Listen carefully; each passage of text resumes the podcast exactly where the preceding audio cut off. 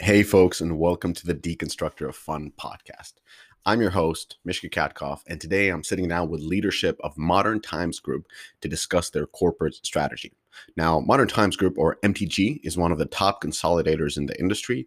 They've acquired companies like Hutch, InnoGames, ESL, and a few other ones. They're publicly listed in the Stockholm Stock Exchange, just like Stillfront, EG7, and Embracer. And just like Stillfront, EG7, and Embracer, they also refer to their consolidation activities as building a family. Their growth strategy is built around acquiring resilient game studios who have operated over years through the turmoil of the market. And these acquired companies are usually mid to small size and without exception also profitable. What makes them different compared to many you know other consolidators is that they don't offer any central resources not you know like zynga AppLovin or playtika and they also stand out because they want the founders to continue not only heading the company but also helping to grow the family of companies. Now, I personally find this subject of, you know, quote unquote families in the context of business fascinating, as it's a stark contrast to to the uh, we're a sports team, not a family approach of American corporations. I want to thank Arnd Benninghoff and Sean Rutland for joining the podcast and discussing their strategy openly. And I want to thank you for tuning in week after week, month after month, year after year and, and I want to thank you for all the feedback that you're sending. And then please, please do keep sending that feedback. It really helps to improve the podcast. And yeah, without further ado, shout out to our fantastic sponsors Facebook, ironSource, and AppsFlyer.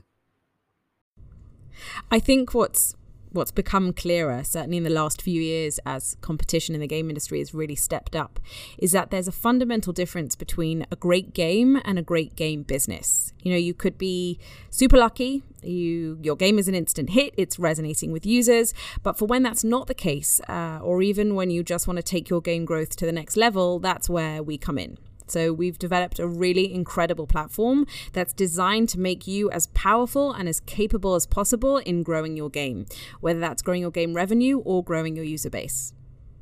That was Melissa Zeloff, VP of Marketing at ironSource. This episode is brought to you by Facebook Gaming. Facebook Gaming is building the world's gaming community by helping game makers, developers, and publishers to build, grow, and monetize their games.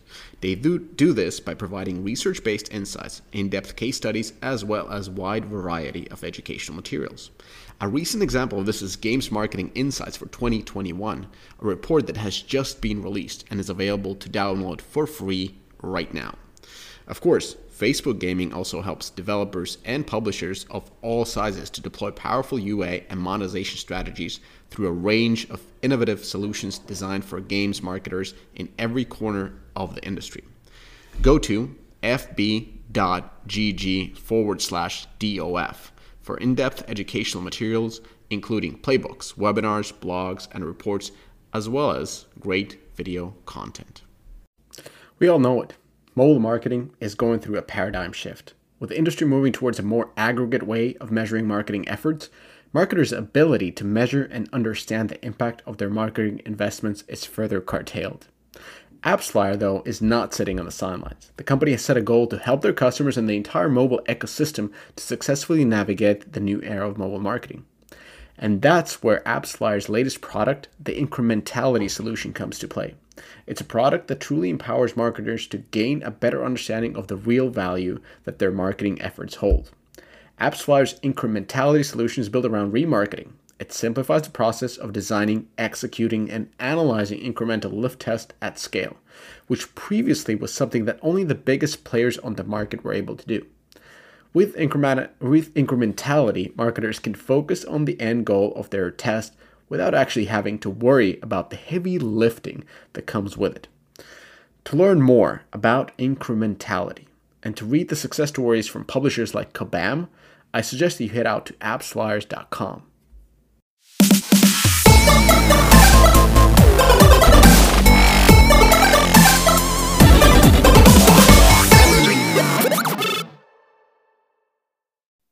Hey, and welcome to the podcast. I got two amazing guests Arnd Benninghoff, EVP for Esports and Games at MTG, also chairman of the board at Kongregate, board member at InnoGames, and chairman of the board at ESL.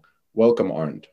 Hi, Mikai. Thanks for having me. Of course. And then um, CEO of Hutch, Sean Rutland, founded and ran Hutch for the past 10 years before before that, producer at Lionhead and PlayStation.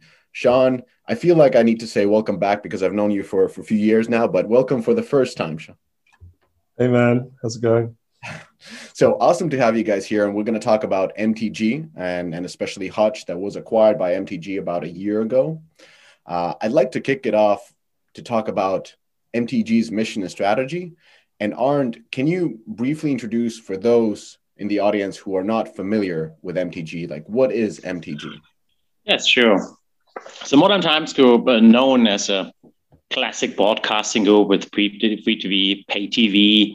Um, and we have built up over the last seven years a gaming entertainment portfolio comprising an esports business and a games business. And we are a listed company at the Nasdaq in Stockholm. But then we have split back in 2019 the group, and now Modern Times Group stands for gaming entertainment, with leading brands on the esports side like ESL and DreamHack. And the game side, we're pursuing a buy and build strategy and trying to find great entrepreneurs who want to join the family. Sean is one of them, and then we have InnoGames, we have Kongregate, Ninja Kiwi. These are the leading games companies within the games vertical of MTG. So, uh, and then you also have a VC uh, investing into VR, AR, esports. You got tech as well as content. Yes. So, more like a side project, we have a VC fund investing really only in games and esports companies. We have two LP positions, one in Play Ventures and the other one in Bitkraft. Uh, we've done 22 investments, uh, and they are giving us access to early stage companies promising new studios and technologies. Do you see being an LP in Bitkraft and Play Ventures as, as almost like an early funnel to your uh, growth of your portfolio, or is that the other strategy there? Yes, exactly. So one thing is uh, funnel early access. The other aspect is learning. And third aspect, aspect is relationship building. As you know, this is all about great, great relationships. I think that's also foundation of the partnership with uh, Sean and Hutch. So it simply gives us really access to people, products, and technologies. Got it. Makes makes total sense. So since we're talking about M and A and kind of like this, um, I would say inorganic growth through acquisitions and and broadening the portfolio with new companies. Uh, the 2020 was was a pretty crazy year. Like there was a lot of influx of capital. The games business benefited a ton from lockdowns, and is you know to some extent continuing to benefit benefit from that. And that led, of course, to a lot of acquisitions. And those acquisitions led to further growth of public companies. You know, uh, other companies in Stockholm Stock Exchange like Stillfront, Embracer, EG7 all made big investments as you guys, uh, and the stock price rewarded you for the for that growth. Uh, on can you talk a little bit about your m&a strategy? Because the companies that you have currently uh, inno kongregate hutch esl are quite different. Uh, so how do you see this portfolio building yes they are quite different from a genre perspective but when you look at the entrepreneurs behind the companies they're pretty similar so we are really looking here for highly passionate long-term oriented entrepreneurs because they make the difference. We want to build a family of entrepreneurs. We call it a bit the, the Swedish family model. So that's why the cultural fit and um, let's say alignment on values, what we want to build together, it's highly important. And we are still very selective. It's really a handpicked group of entrepreneurs. And for us, during the process, and Sean might talk about this later, it's super important that we connect the entrepreneurs because they are our testament They can talk about MTG as a as a shareholder, um, and that's why yeah this the sub factor of their vision and drivenness it's super important to us. Is that a little bit of a Swedish model? Because Stillfront talks about family a lot, Embracer talks about a family a lot, and then on the other side of the pond, uh, when we think about like Californian businesses and Americans, they talk about team. It's all about team it's never about the family. So i have to ask like why families? Like why why is the swedish companies all about family? And i understand like i'm i'm close to sweden. I understand the um, the social democratic approach to seeing everything as a, as a big community but i'll let you explain. Yeah actually me being a german i've all the while to talk about swedish family models. And actually we can take some pride in, in being the first. We having introduced this portfolio buy and build strategy based on a family model. So as a German, what we really appreciate in the Swedish culture and how they build companies that they put entrepreneurs first, and it's about consensus. You know, as a German, you're used to go to a meeting, a short discussion, then you take a decision, and then you execute. You know, it's a big difference. I had to learn it that you might take another meeting, onboard everyone, and make sure everyone feels happy and that you're nice in a meeting and share the same values. And they not only talk about values, they really live the values. And that's a big difference. And in a family, yeah, everyone is different. Yeah, you can have conflicts, but in the end, you grow together as a family. And it's a, a very emotional moment, I would say. And um, now I'm with MTG since seven years. And still, this family model attracts me. I think it's really differentiator. Team, yeah, but I would rather emphasize the US approach also means they're building corporate structures. And here, for me, success successes of Sean is still around in five, six years and still happy. So that's how I measure my success. I understand. I understand. I'm. I, I've been in both cultures, and and German culture is actually closer to Finnish culture. When you come into a meeting and you make decisions, meetings are for decisions and not for conversation. And in fact, even though we're neighbors to Sweden, their conversational culture is something that tends to drive Finns a little bit crazy. Uh, so, so I understand both sides. But Sean, how do you feel being a part of the family? Like, is this so different compared? Like, you're, I think, if I'm correct, you're a Kiwi that is living in in UK. Yeah, that's right. Yeah, I moved over about 21 years ago. But I, you know, I wouldn't say I truly understand New Zealand culture in terms of working culture versus English culture. I guess my, my working career was growing up in, in the UK. I think um, what Arne's talking about is one of the major sort of attractive reasons why we joined. Because I like when we were selling Hutch, we still had a lot of like really big things that we needed to do. We needed to find partners that were empathetic towards what we're trying to achieve and really, really be helpers and growth rather than meddlers. Um, so, and and it's funny. I wrote down some notes this morning about, and I used the word family as well instead of team. So, um, so it's it is an authentic sort of family of people trying to work together to to to do their best work, really. So. Can you talk about a little bit about joining uh, joining MTG? I'm sure as you were going through this process in 2020 uh, and this and probably started in 2019 already, there is a lot of different companies that were interested in Hutch because you've been out there for 10 years. Uh, you've been making tons of really cool racing games, some of them successful, some of them less successful, but really shown the grit and the improvement over the time. Why did you decide to go with MTG? Uh, like why why MTG versus you know all the other ones that were most likely there bidding? Yeah, I mean the the, the process was pretty interesting. So I think you're always as as a VC invested business, you've always got your eye on the fact that at some point you're going to have a an exit moment with um, with someone. So for me, it, like this is my favorite job. This is I've created this.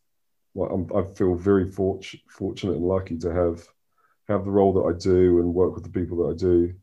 So I wasn't just looking to sell the business for money for myself. I was like, I want to be here for a very, very long time. So I was really looking for a place that I could still grow myself personally, learn things, um, work with people that can help us figure out problems we haven't quite figured out yet. And through the process, I think we met about 12 different businesses. And you got to remember, we we thought about doing the process in February and then suddenly COVID hit. So I'm like, ah, oh, I don't want to do this anymore. You know, I want to heads down, look after the team, because it's a really weird moment when you take your team from, you know, we had a hybrid work from home policy, but then we went full time. The pandemic just felt like like the unknown. So I put the put the process on hold for about three months. And then I realized in June, actually, this pandemic's going to go on for quite a while. So um, so we had to make the decision to do it via Zoom, which was a you know really interesting way to to get to meet people. But that actually provided some other interesting aspects to the process and and who to choose and who not to. The very the most interesting part from MTG's point of view and why they stood out was their first call. They didn't bring 25 people to the call which for me I started to learn was a sign that a business had a lot of layers and a lot of people that needed to make choices and decisions. And then Arne kicked off the call by telling a, an interesting story about Harry's, you know, like like Harry's family's doing with with COVID and how he bought a pony. I think it was was it a pony Arne? and um, not a single other, you know, call in the M and A process, anyone talked about themselves and gave a real personality to to the calls, and that that for me really struck me. So um, they they moved very quickly to the to the top of our list in terms of being people that we could work with, and I was really not keen to to to move to businesses that just put so many people into in, into the call. So um, so actually, I, I, drew a triangle, and I, at at the top I said home, like the team would be proud to be part of this home. Um, the team would feel safe, etc. Because there were some unfortunate, you know, buyers that that had some some pretty bad stories going around about how work ethics and things like that. Um, the next bit was growth. Can they can can this business help us grow? Um, and then the third bit on that triangle was how much how much you know value can they um, you know buy the business for for my investors. So that triangle made it really easy uh, easy to sort of whittle down um, who we should really engage with seriously on the process. So that's a, that's a good uh, framework. Home growth value. So, yeah. from your perspective, like what did you see in That's a weird question. What did you see in Sean? Like, why, why specifically, why specifically Hutch and and um and you know why Yeah, just just why? Why specifically Sean and, and Hutch? Yeah, I think first of all it was really personal connection. Although we had a video call uh, as our first meeting, and it's super difficult to, yeah, build a connection and and create energy in a call. But they were sitting very, very relaxed in their fancy office, as I remember, and uh, stressed everyone by, by the COVID situation. But it was just a nice, you know, chat. It was um, for me, it's important first when you meet people, you need to understand what drives them, what makes them tick, and it's about the people. So uh, they came across as a super passionate team, and I like that they went through this corporate experience. So he was absolutely clear in the beginning that he really hates these bullshit bingo games and corporate environments where you're working two years for something which never materializes. I think I share the same view. I'm also a bit traumatized by this and believe that there is there's room for different architecture where people have a different interaction and you know it's much more fun. You can be more yourself. So that was really the first point that we could connect. And then we invited him to Stockholm, and it just has confirmed over beer that he's a cool dude and the team is great. So that was very important. Second, we like to focus on, we call it genre mastery. And uh, they want to build the most exciting and attractive automotive community uh, on mobile. And that has definitely ticked the box that uh, we want teams to go two miles deep into one genre instead of going just uh, going just broad. Um, and then there's super high quality polished games. I mean, you can see the background in also AAA development. Uh, and in the end, it's about great products. So that has attracted us, although it was a very competitive process. So I was first also a bit frustrated because you should not forget we were pretty, I would say, still in a bit of a yeah passive mode for so two years. We looked into many companies, but we haven't made a move. So we were a bit the underdogs in this process. Yeah. Oh, this is okay. So you're uh, where, where Sean is looking at home growth and value. You guys are looking more for. Um, I wrote cool person, but probably like a, a people who you want to work with. Let's put it this way. And um, genre mastery, deep versus broad. I I hundred percent attest to this. Um, you know, I've, I've you know I've met Hutch. I've been at the Hutch studio. Like everything is cars. Everything is all will always be about cars, and you can see them pushing games faster and faster, all kind of different racing games, whether it's simulation, whether it's uh, arcade racing, whether it's simulation racing, but they're, they're just great at that. And then quality of product, you know, even the, the sort of failed games at Hutch were really, really nice. Like I remember DraftKings was amazing. And then even though it didn't do well commercially as a software, it was really, really impressive. So I understand um, that part. Yeah. But I mean, uh, don't get me wrong. I mean, uh, the, I would say their passion and personality is reflected in the growth numbers. But this is for me hygiene. I mean, we, we would not go for a distressed asset, but you could see it. Um, I haven't seen any company at this growth stage with such a high profitability and also top line growth. So um, sure, it was an important factor. But in the end, what we want to see is that the team went through this experience of failure. That's also important, as you just touched on the on the other games. But having three games in growth mode, all three under the top ten, is quite uh, remarkable, I would say.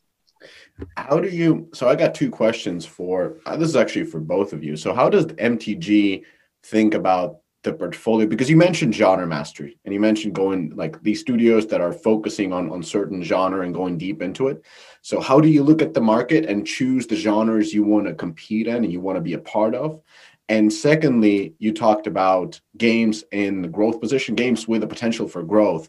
So um, what kind of support do you give these studios that you acquire they, uh, for, for growth? Because um, like do you have some kind of essential services or what is what is the uh, the service that MTG does that enables these studios to grow further than they have been able to get before uh, the MTG acquisition? Probably I start with the um, with the question regarding the the genre focus. I mean, in our games vertical strategy, we've clearly outlined that we focus on casual and mid-core games. So as these two legs um, of our games vertical. And then so we're looking for potential synergy. So we have in the mid-core space, we have InnoGames, focus on city builder strategy games. Um, and ideally, we could leverage their strength in, in UA user acquisition and helping other companies here to grow. So that's why we always involve the companies in the due diligence and want to make sure that they connect and probably develop similar view on future growth potential. On the casual side with Kongregate, we have laid the foundation focusing on idle games, CCGs, and um, ultimately we're very keen to get our hands on potential evergreen franchises like the Bloons IP from Ninja Kiwi. I think it's a great example. So, but these are two, let's say, main buckets. But then we're also a bit opportunistic when we see a team focusing on a certain genre and want to learn more. Um, but if the culture fit is there and they believe in the same values, then it's much easier to orchestrate synergies. We would never build up huge central overheads and central services. So each company champions a certain games discipline and helps other companies to grow to learn. That's a bit the, the philosophy. I've heard this the same same thing from Stillfront. I think I've heard the same thing from Embracer CEO as well. There are other companies that are acquirers that have a pretty pretty substantial central services that are offered as a smorgasbord to the uh, the acquired companies, and they can pick and choose from different publishing services that can help them out. So, uh, why is the um, what is the benefit of having these individual companies kind of learn themselves and, and master something and then share individually between different studios versus having some kind of a centralized resource that the companies can can kind of come into and then pick whatever they they want from there that they feel fits their needs by having or building up centers of excellence that could also lead over time, over the next years, if it makes sense, um, to some central services. But for the next two, three years, and trying to stay lean also as a holding company, I would foresee that the companies will champion these champion uh, centers of excellence. And it's also important since each company is responsible for their own P&L. So that's why they need to sit on these resources. And I think it's a fine balance between having central support services and then all the know-how in the companies.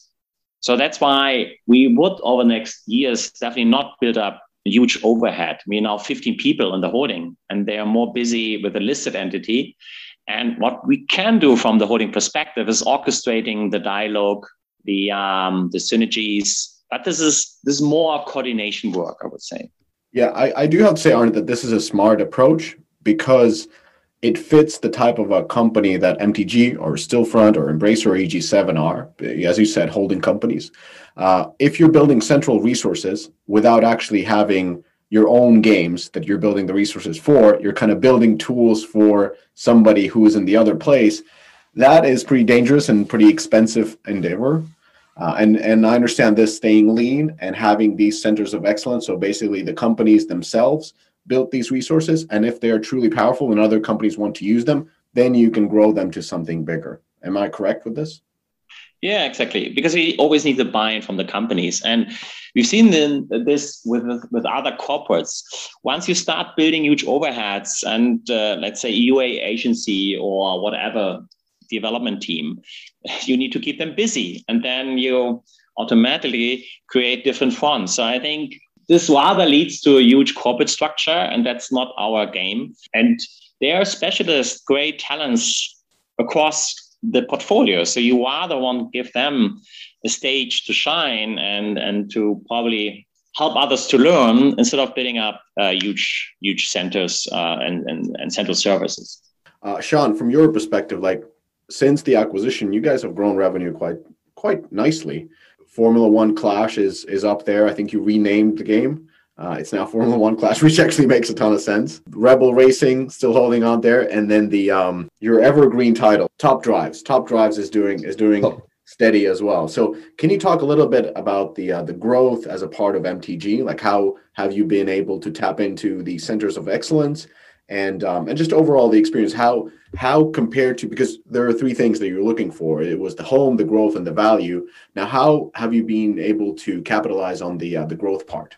Yeah, so so through the process, it was really obvious to us. Like one of the big areas we want to be better at is marketing from a from a brand perspective in terms of the touchy feely, like who is the audience, who are we chasing, um, what products are we providing to to sort of provide for a customer need, and it became really apparent that like InnoGames um, in terms of UA their understanding of it, their processes processes around it, their tooling is just phenomenal. Um, like they've got these tools that just really empower communication artists or classic artists, like how how their work is is improving or not improving in the marketplace.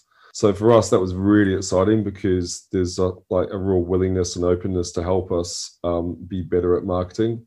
And going back to Arne's point before, like when you start putting in big central services, that separation between the goals of that team, the centralized team versus your own team. Like even in my own studio, I want my UA team to be closer to the games teams because they're so tightly linked together. Um, and the learnings that you that you get from UA are so fascinating just from a from a product development point of view. So as soon as you kind of like break that away too much. I think I think people work in isolation. Um, so even at a company level, we want we want things to be tighter and closer. So I think that's what Arne is trying like trying to avoid. But but what we have is we have like this like awesome contacts throughout like Kong, um, InnoGames, and then hopefully future M&A um, people we were learning because we spent a lot of time on our own, and that was really interesting part about the M&A process that we did for years. Like when you guys came and saw us when you were part of Rovio, we would ask you guys lots of questions and would actually learn from those meetings what's going on and what the market feeling is. And thinking about my my skills as a CEO for the business, I was just constantly out there talking to people and figuring out things and going back, going, "Hey, these guys are doing this. Is super interesting," and these guys are doing that. That's you know, I'm kind of drifting off the subject, I think, but the home value of learning and actually product management was also another area that that we realized oh wow there's all this other stuff we can be doing and integrating into our own business our way like Arne hasn't said you need to be the InnoGames of, of of the UK it's like what can you learn from these guys? What can what can help your growth?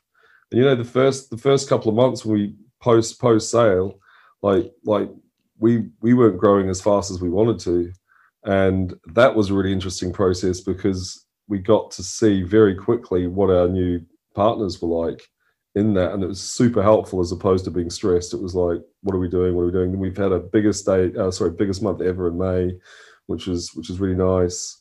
And we're starting to see the fruits of the labor coming coming through in the um, you know the relationships with uh, with with the other the other teams is really really starting to pay off now. So it is is really weird when you go from a VC invested business you're in a bubble of your own and then suddenly you got all these big questions. Oh yeah, what are you guys doing about this? What are you doing about that? And it's like super interesting answers. And like, oh, we're about to do this. And like, well, we did that, and this is what happened. It's like, okay, actually, we might change the way we do that. So it's actually a big relief. You feel like you've been in isolation for a long time. Yeah, I know. I, I learned a ton of I learned the ton the same way, talking to everybody.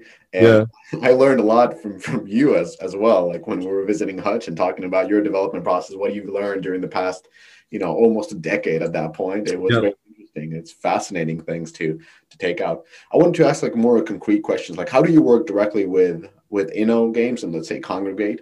Uh, do you have a structured process where you have um, syncs that are set for different different specialists during the time, like the UI team syncs up uh, and the the product team and so forth, or is it more free flowing where you just do the introductions between the discipline leads from different companies and then they are uh, in charge of keeping up that relationship and, and deepening it? Yeah, um, it's definitely more free flowing. I think the challenge I have as a leader is I will meet someone and find out something that's going on, and I'll come up with some solution that I think is the brightest, greatest idea. But I never say, "Hey, go talk to this person and do this." I always say, "Hey, this person's talking about some interesting stuff. You need to meet with them." and then I let it flow, and then I catch up with people. Because if you're, we've all, we've got lots of problems to solve, um, but my team honestly has way better ways of solving them than I may think is the right way to solve them. So you kind of go, hey, we know we're trying to fix this thing.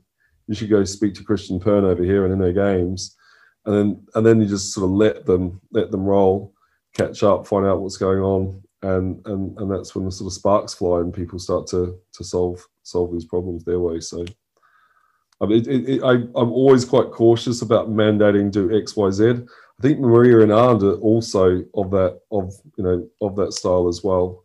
So it, it can sometimes feel like things are a little bit slower than you want them to be, but it's because people are learning to get to know each other and learning about how each other working and stuff. So it's it's a good thing.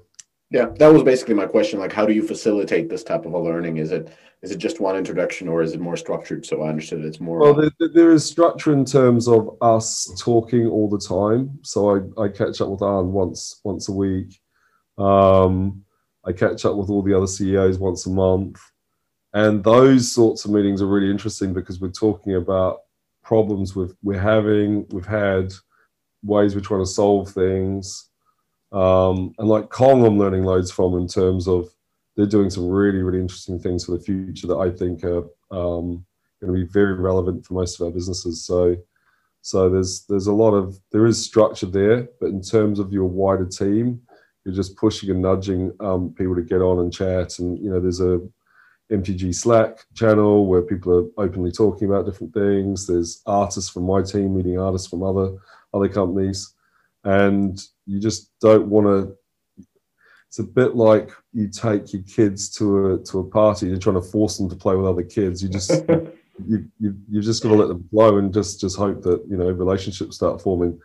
The other hard bit is all this is by video so if we could all have like an mtg conference at some point meet up and actually hang out that's where really cool things will happen as well it's like like the dinner table is is is more valuable than the than the zoom calls that for sure yeah, hundred percent. I think I firmly believe the magic happens when you connect oh. everyone. So I think what is important is sure we, we are so we, we can't wait to to meet anywhere. So uh, Sean and I are regularly checking. Okay, where can you guys travel? Ah, is it Portugal? No, Portugal is gone. Ah, Sweden? No, Sweden. Sweden is no go. Germany not ready yet. So this is this is probably a bit exceptional.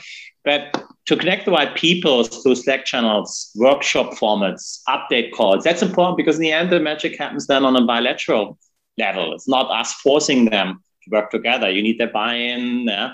And that's why also Portfolio Day, where you enjoy midsummer when you can, three days, everyone in one location, that would be crucial. Uh, because video, as efficient it is, something is missing, as we all know. Yeah, that's that's true.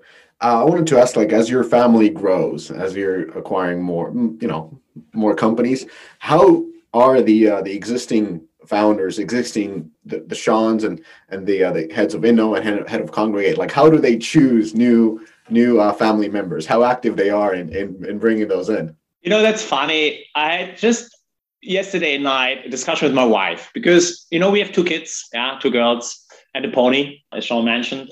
It's still there. And next door, our neighbors, they have 12 kids. Yeah.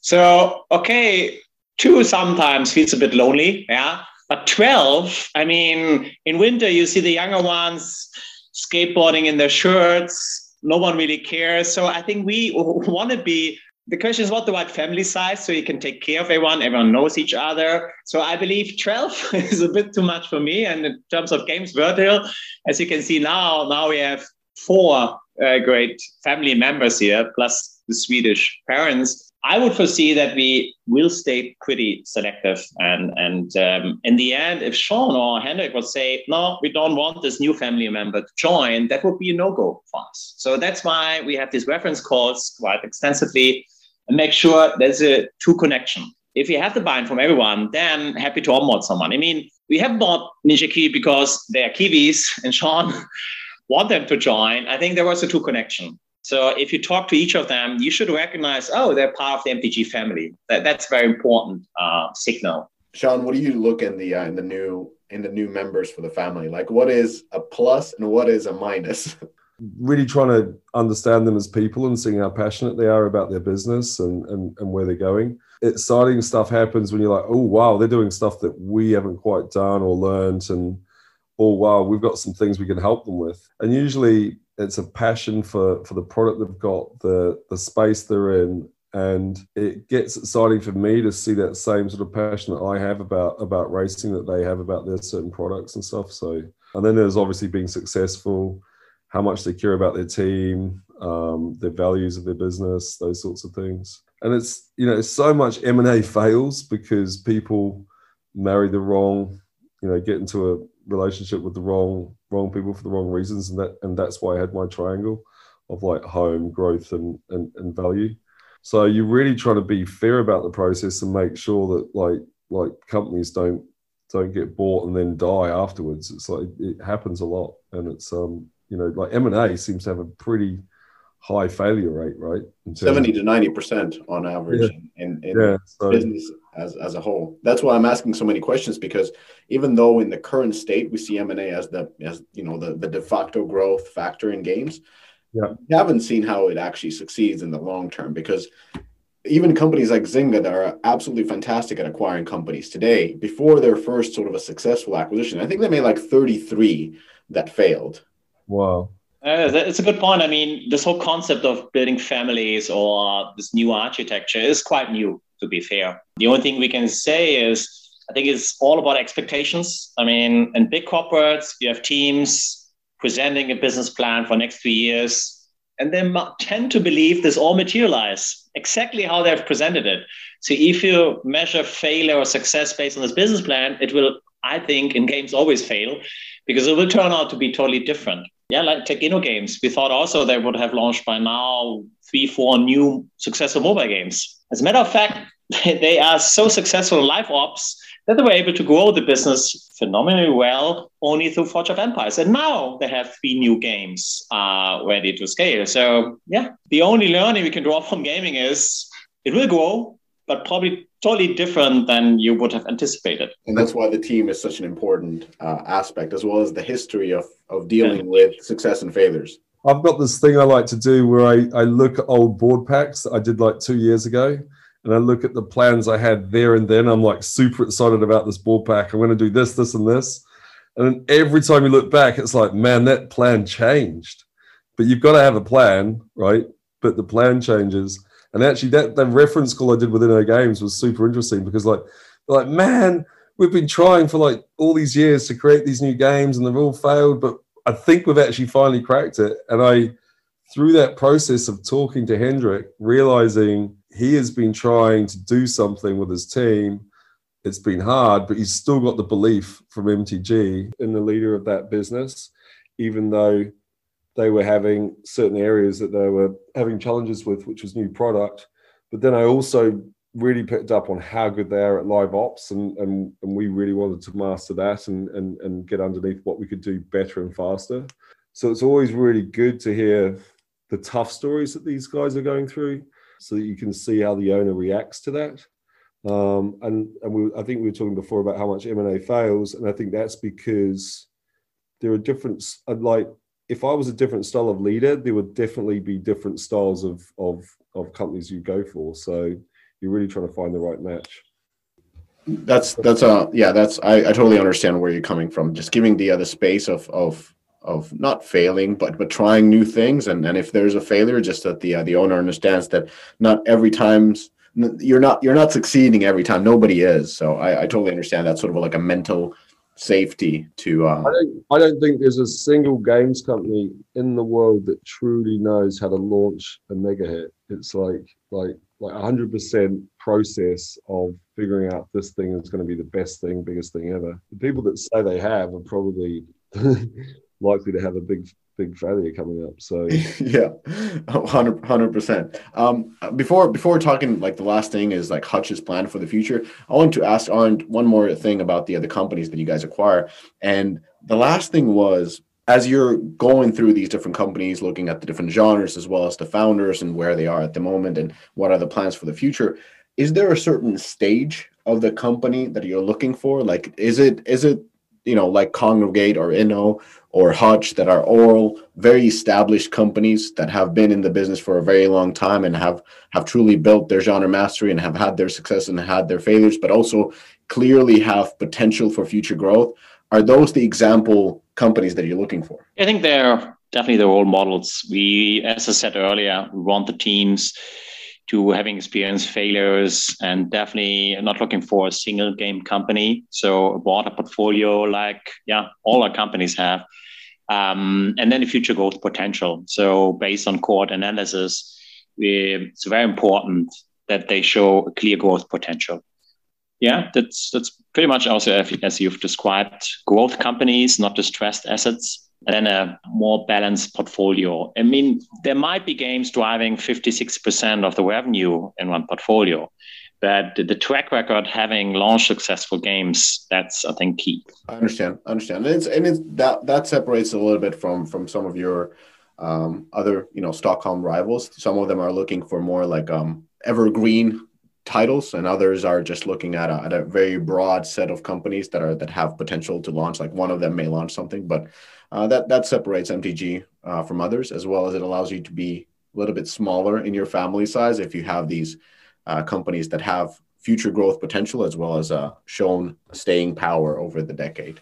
As a last question uh, for for for Sean, like what are the Hutch's plan for the future? What kind of um what kind of racing games are you looking forward at making, and and what does what does Hutch look like in let's say three years? Five is probably too long, but let's talk about three even three is quite long for me. I know, so I know.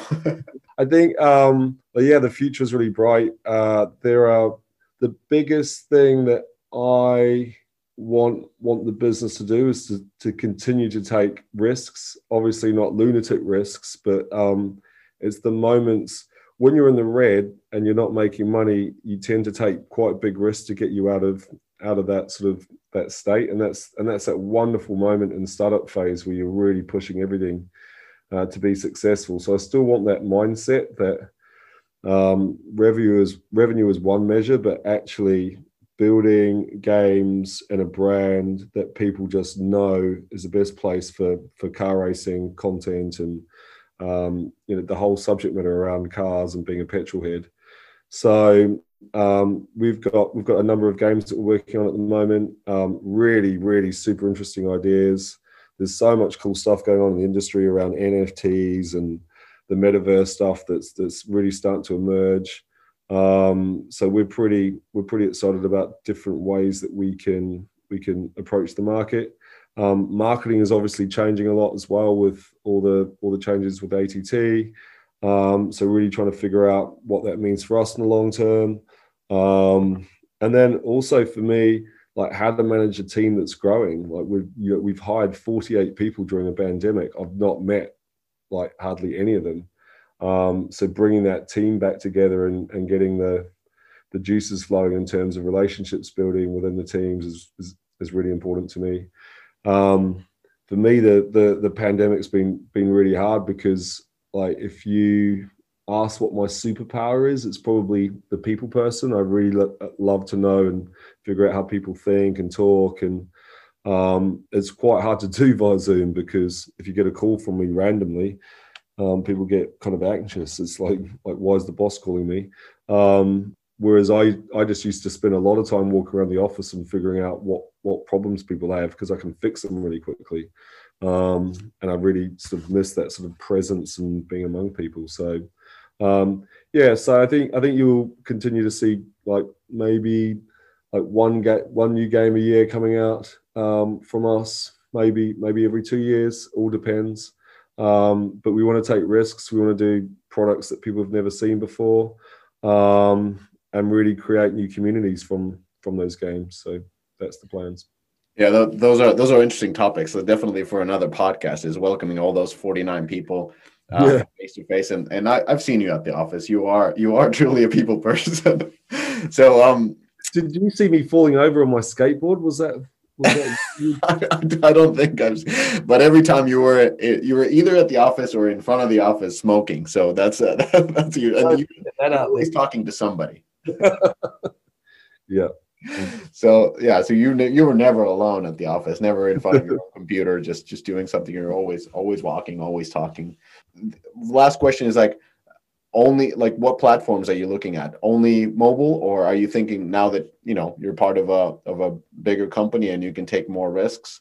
Uh, yeah i mean the, the, the web experience of InnoGames is is pretty interesting. Um, so we've we've been talking a lot about that but i think it's really like a lot of our games are trending towards more strategic racing games more thinking um, rather than sort of action orientated so um, so yeah, we're we're we're paying close attention to multi-screen. I mean, it blew everyone's minds when when um, Fortnite came out on on every platform going, and I was thinking, there's no way it's going to work on a mobile, and it did.